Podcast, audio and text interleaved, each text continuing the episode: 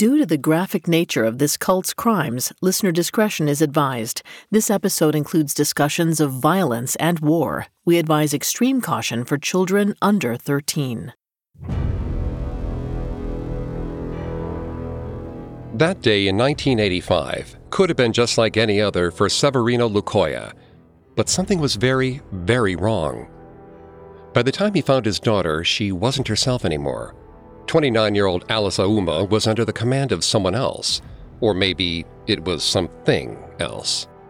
Severino tried to communicate with Alice, but it was no use. She couldn't hear or speak. He dragged his daughter across the Ugandan village of Opit looking for a way to free her from the spirit's hold. They visited nearly a dozen healers, but nothing worked. Severino was terrified for Alice, but then slowly something dawned on him. Maybe this moment wasn't so bad after all. Maybe it was a sign. Decades ago, God had come to him in a vision. One of his children would communicate with the Holy Spirits.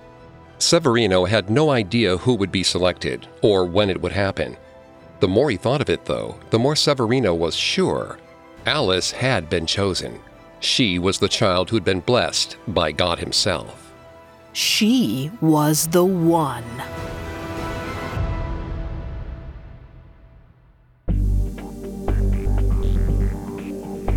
Hi, I'm Greg Polcyn. And I'm Vanessa Richardson. And this is Cults, a Spotify original from Parcast. Every Tuesday, we look at a cult's practices, their leader, and their followers. You can find all episodes of Cults and all other Spotify originals from Parcast for free on Spotify. This week, we'll introduce Alice Auma, a young woman who was struck by a deep religious calling after she was possessed by a spirit. While the 1985 Ugandan civil war raged around her, Alice received a message from an unlikely spirit. Next week, we'll watch as Alice's movement shifts into something very different. As tensions rose in Uganda, Alice decided that her role as a religious leader was better served on the battlefield. We have all that and more coming up. Stay with us. This episode is brought to you by Anytime Fitness. Forget dark alleys and cemeteries. For some, the gym is the scariest place of all, but it doesn't have to be. With a personalized plan and expert coaching, Anytime Fitness can help make the gym less frightening. Get more for your gym membership than machines. Get personalized support anytime, anywhere. Visit AnytimeFitness.com to try it for free today. Terms, conditions, and restrictions apply. See website for details. This episode is brought to you by Amazon Prime. You know Amazon Prime is not just a shipping subscription, right? It's got everything, including streaming TV and movies on Prime Video. And of course, Prime's fast, free shipping. Go from watching your favorite shows to getting your favorite things. Whatever you're into, it's on Prime. Visit amazon.com slash prime to get more out of whatever you're into. Imagine you're a fly on the wall at a dinner between the mafia, the CIA, and the KGB. That's where my new podcast begins. This is Neil Strauss, host of To Live and Die in LA, and I wanted to quickly tell you about an intense new series about a dangerous spy taught to seduce men for their secrets and sometimes their lives. From Tenderfoot TV, this is To Die For. Search To Die For in your podcast app to follow the show.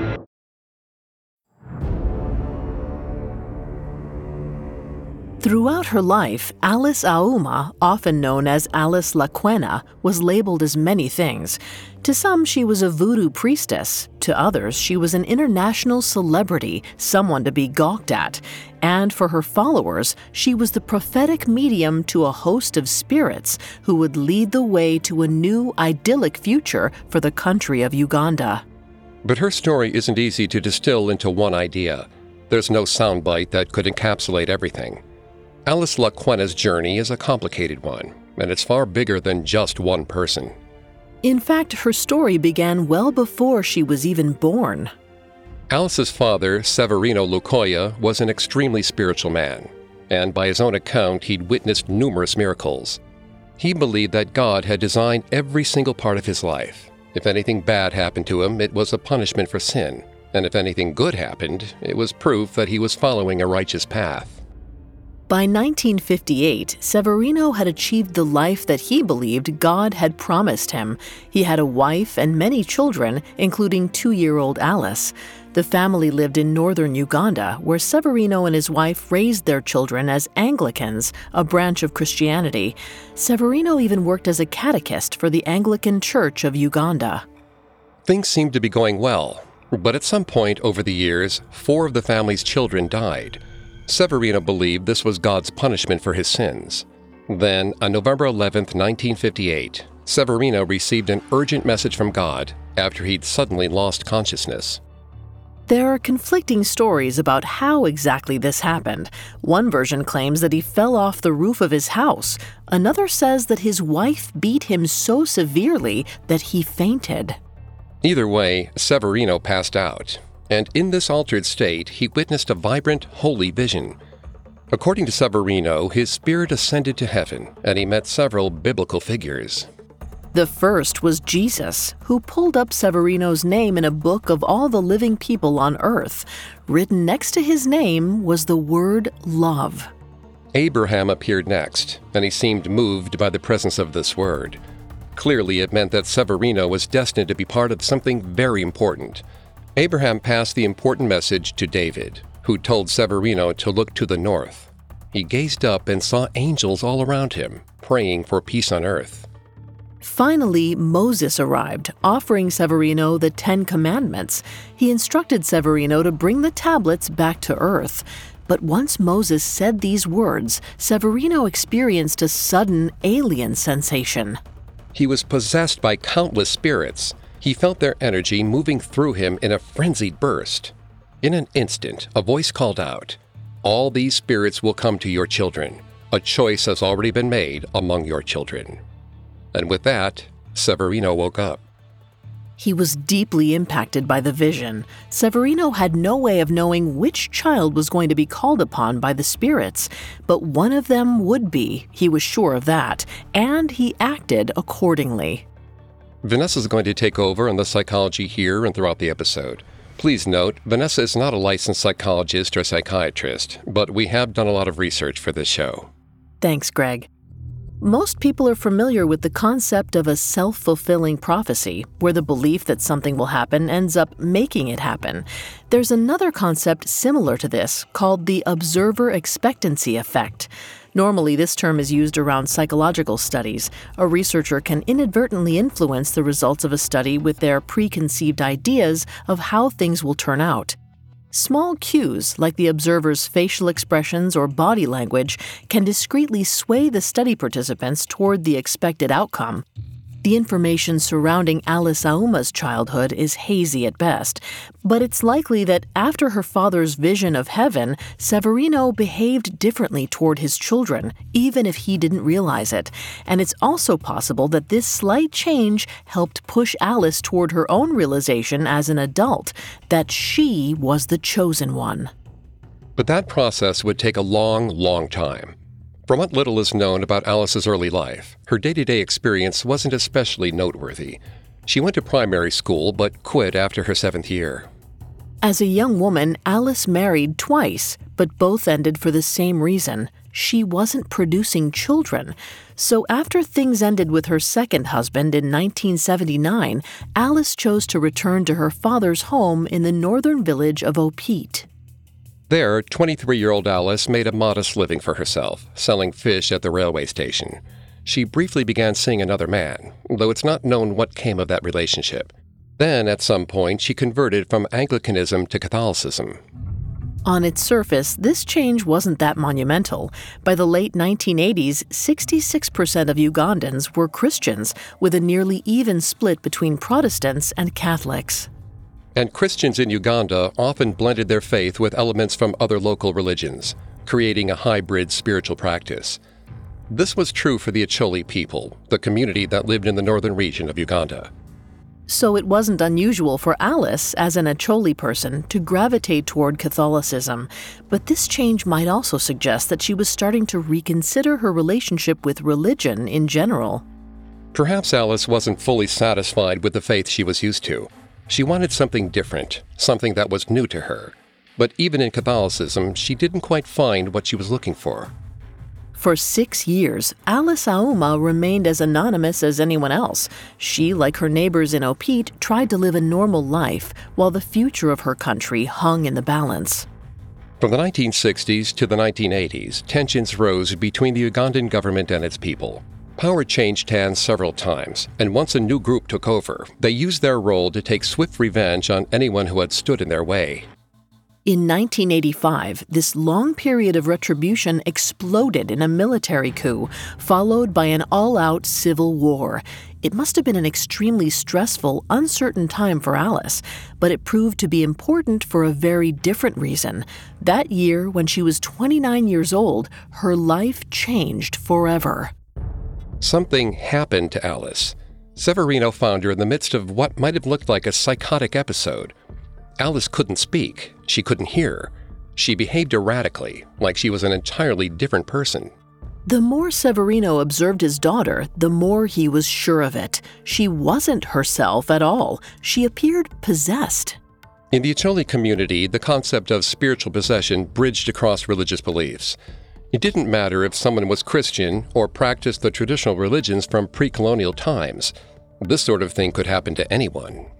The spirit inhabiting the victim is called a sen, and it's the vengeful ghost of a person who suffered a bad death. People believed that the sen had the power to inflict all kinds of problems and illnesses on its victim, including infertility, insanity, and even AIDS. So, this kind of attack was a very urgent matter and something that had to be taken care of immediately. Severino took Alice all over the village of Opit, visiting 11 local healers but none of them found a way to help. Both Alice and her father were likely terrified. But at some point, the feeling around this moment shifted. Severino remembered the prophetic message from God saying that one of his children would be chosen as a spirit medium. Maybe this was the answer to that message. Maybe Alice was the one. Alice was evidently aware enough to comprehend the importance of this moment, too.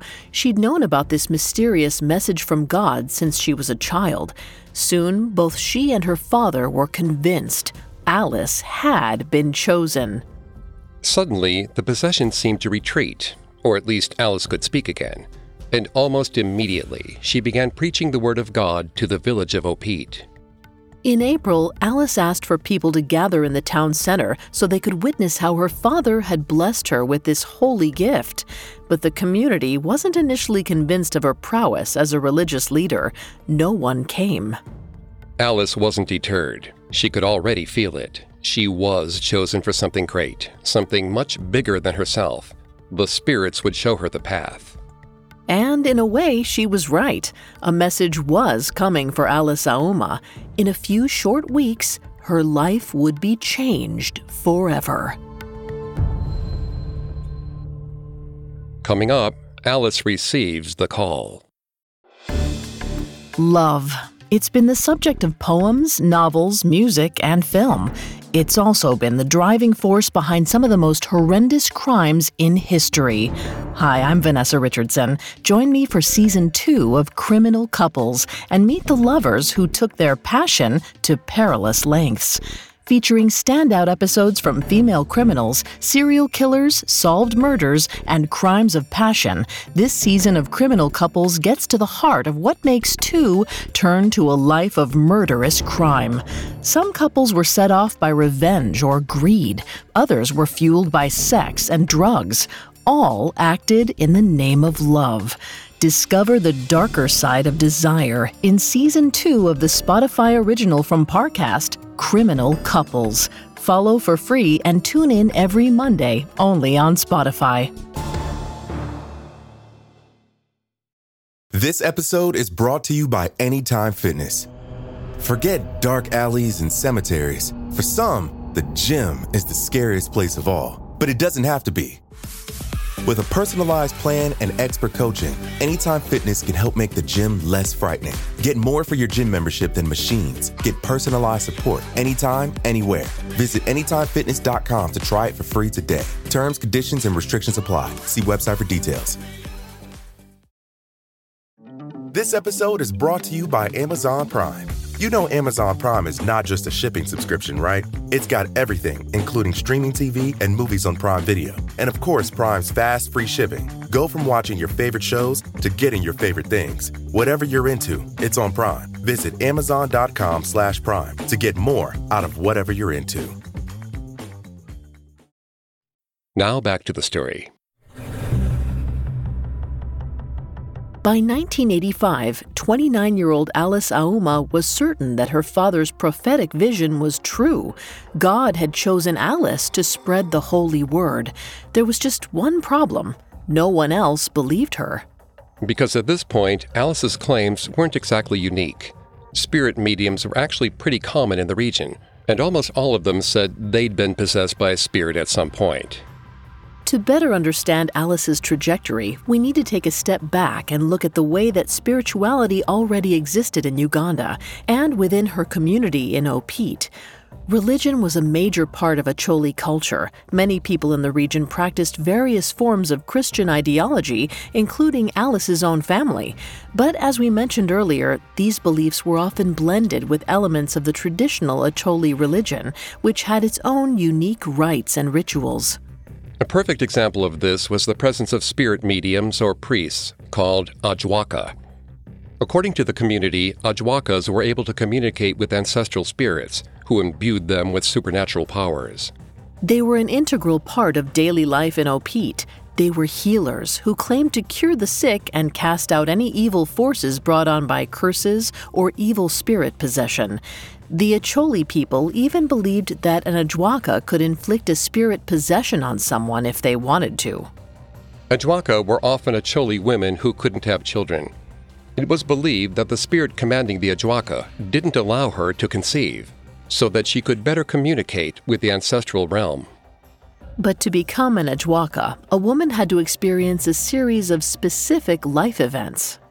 Most notably, she would be struck by a violent unknown illness. Even if her family brought her to a local healer, they wouldn't be able to determine the source of her problem or offer any kind of cure. Because she wasn't actually sick, she'd been possessed by a spirit. The intensity of this possession only abated when the woman accepted her role as a medium for these ancestral forces.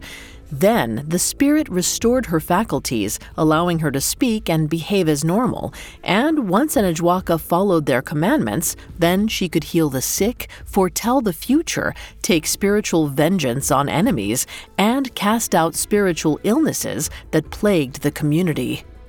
So far, Alice Auma was walking the same path that many other Ajwaka had already taken. But in May of 1985, her journey diverged. Because Alice wasn't interested in becoming an Ajwaka, she wasn't just going to be a healer. She claimed to be a Nebi, the Christian version of an Ajwaka. This distinction was important. The Ajwaka were inhabited by ancestral spirits, the ghosts of people who belonged to the community. But a Nebi was often possessed by unknown spirits, who served as messengers for God Himself. Their titles represent different things. An Ajwaka is a healer and practitioner of magic. A Nebi is a prophet. After this point, Alice's story became a blend of fact and fiction. So, as we continue with her story, it's important to acknowledge that we don't always know which version of events is actually true.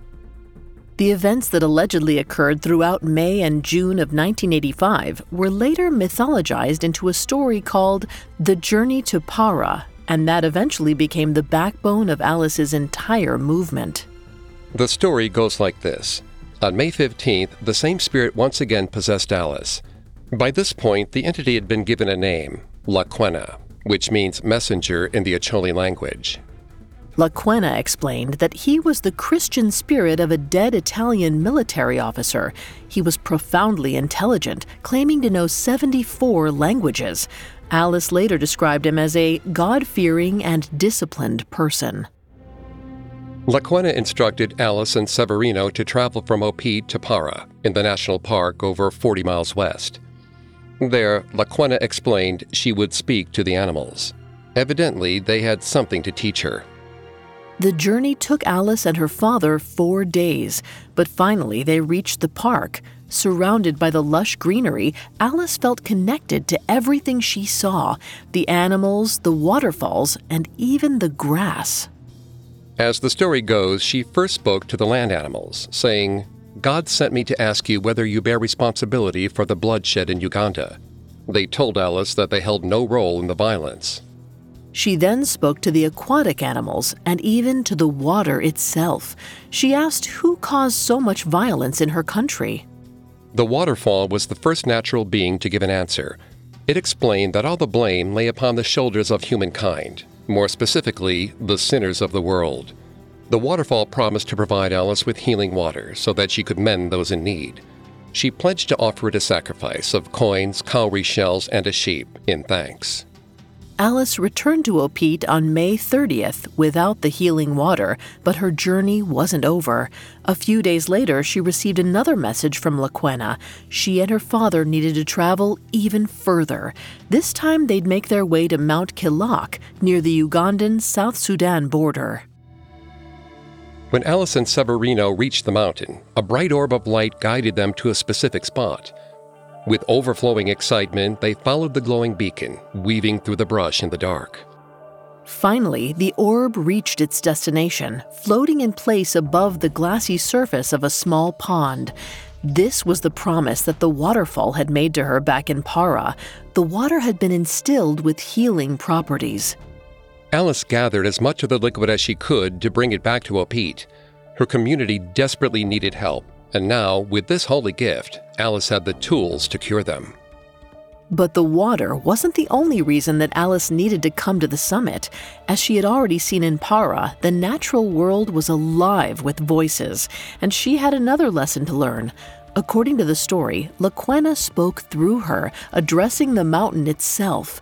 Lakwena asked why there was theft in the world. The mountain said that the natural elements played no role in such things, Again, Alice was told that the sinners were responsible for theft and for all the corruption that had been brought to the earth.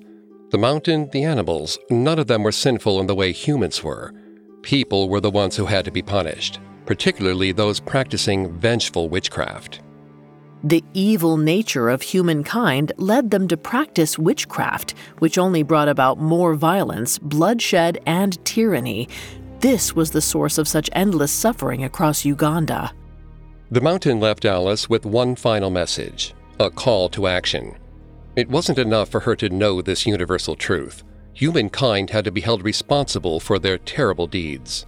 She had a holy quest to complete. Through the guidance of Lakwena, Alice understood that it was her job to fight against the sinners of the world, bring peace to the planet, and heal. Now, it's unlikely that any of this happened. But this mythic story served an important purpose. It was the proof that Alice needed to legitimize her claims of divine guidance. A spiritual mission is a common element of many religious leaders' origin story, but they might adopt this story for a variety of reasons. Some individuals fall into a category that therapist Rachel Bernstein describes as the delusional martyr, someone who fully believes that they've been chosen for some kind of special, holy quest. And as they recruit followers, they do so through a genuine stance of religious zealotry. But sometimes a spiritual calling acts as a way to fulfill the leader's self obsession. If an individual already feels special, this religious epiphany reinforces that belief. Bernstein calls these types of leaders the hard and fast narcissist, a person who exploits religious power to reaffirm their sense of superiority over others. But Alice's spiritual awakening isn't so simple to categorize. Her community in Opit already had its own system of spiritualism, so she needed to demonstrate that she was in a class entirely her own. She wasn't simply a healer, but a prophet, someone destined for far greater things. So the trip to Para wasn't just a way to confirm her unique connection with God. It was a way of challenging the established system and of forging an entirely new path for herself. Above everything else, this prophetic experience completely changed Alice. By this time, she had shed her given name, Alice Auma. She was now Alice Lakwena. The spirit had taken control of her entire selfhood, and her identity was now inextricably tied to him. The spirit had a plan for her, and she was ready to follow it, wherever it took her. Finally, her holy quest could begin. Coming up, Alice's movement takes shape, and she gains her first followers. Now back to the story.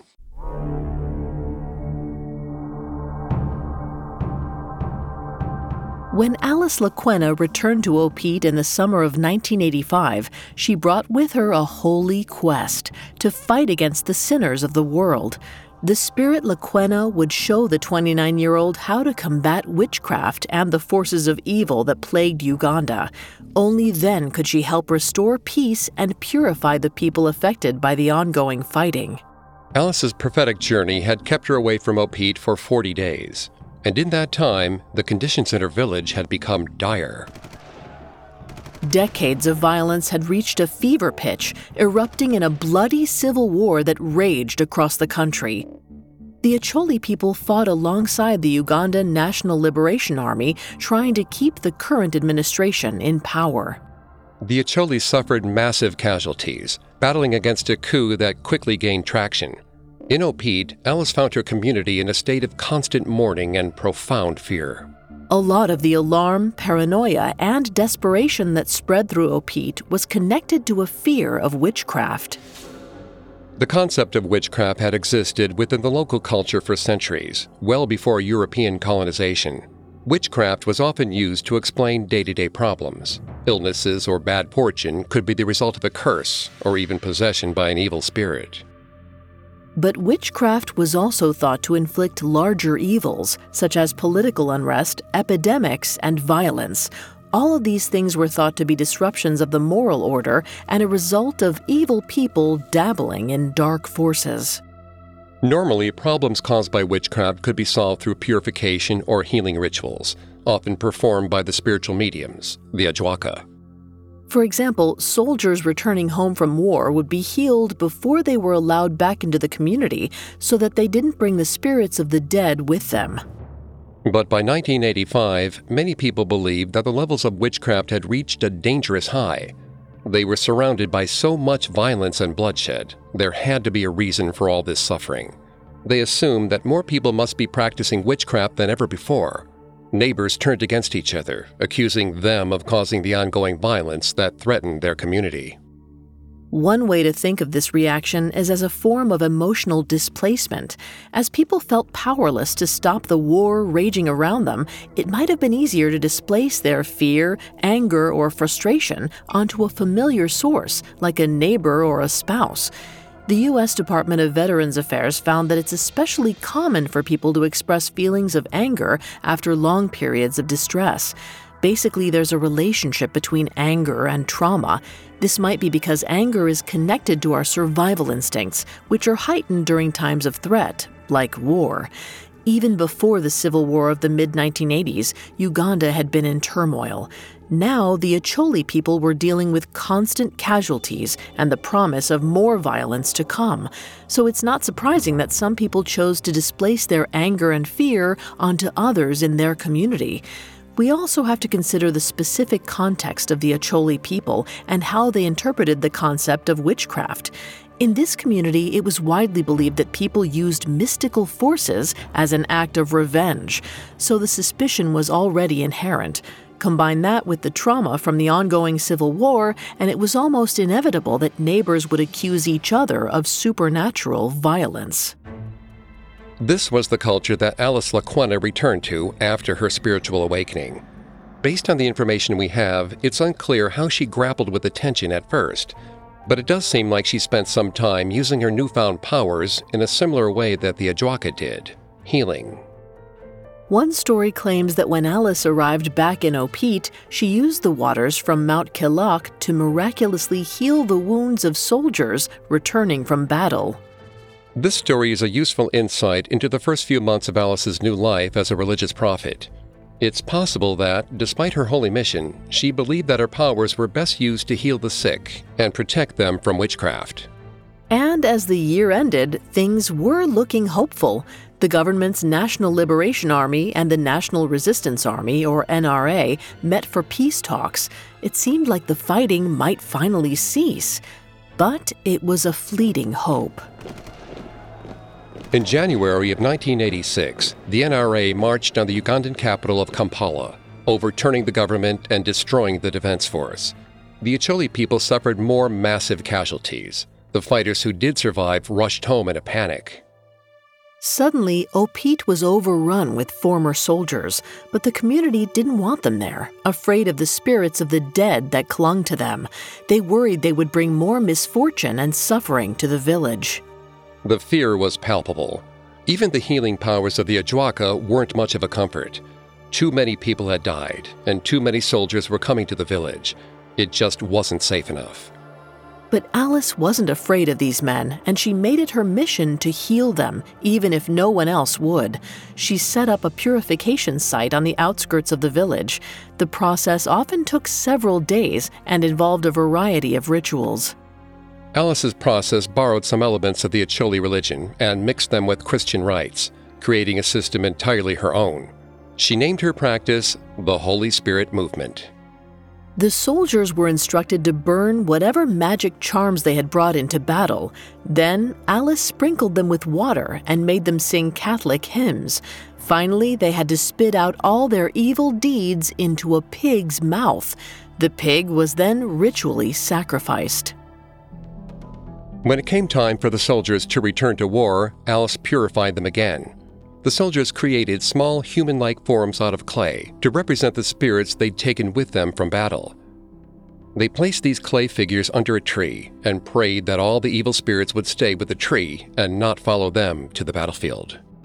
Over several days, the soldiers revisited the figures, scratching them and praying over them. They also took part in Alice's version of Holy Communion. She gave them a magical medicine made from sacrificed animal parts and vegetables. It was meant to strengthen and protect the men in war. After this process, the soldiers were finally considered pure. They could be reintegrated into the community and could return to the battlefield, spiritually armed against the enemy. Alice blessed and purified 150 soldiers around this time. She left an impact on the soldiers under her care, solidifying her role as a powerful spiritual leader. These men were the initial members of her Holy Spirit movement, and as far as we know, she was content in her role as a healer. Maybe this was the path that Lakwena had set out for her. But on August 6, 1986, Alice received another message. Lakwena told her to stop healing. To him, it was a foolish task that no longer had any value. Because at this point, the Acholi people were being targeted with even more violence in the form of retribution. The new Ugandan leaders wanted revenge on the soldiers who had fought for the former government. Evidently, Lakwena was aware of this. According to the Holy Spirit movement's recounting of Alice's new message from Lakwena, he said that it is useless to cure a man today, only that he be killed the next day. The solution, Lakwena said, was simple. Alice must take up a new task, one that would show the true power of her abilities as a prophet, something that would affect not only her or her followers, but the entire country. She had to lead her followers to a new Uganda, one free from the corruption that had destroyed her community. Alice had to take the country by force. And to do that, she needed to create a holy army.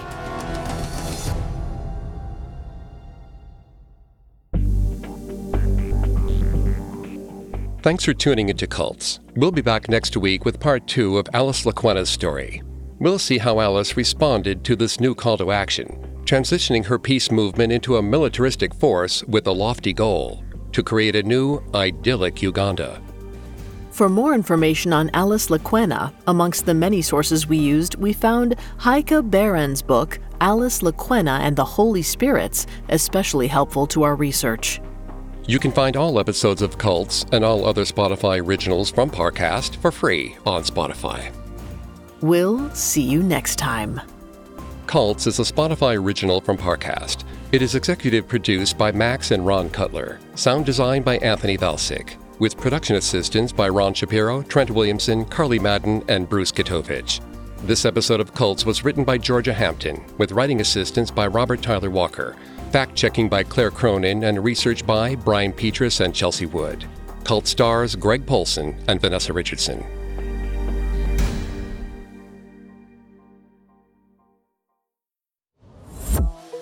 It's been said that love is a many splendored thing.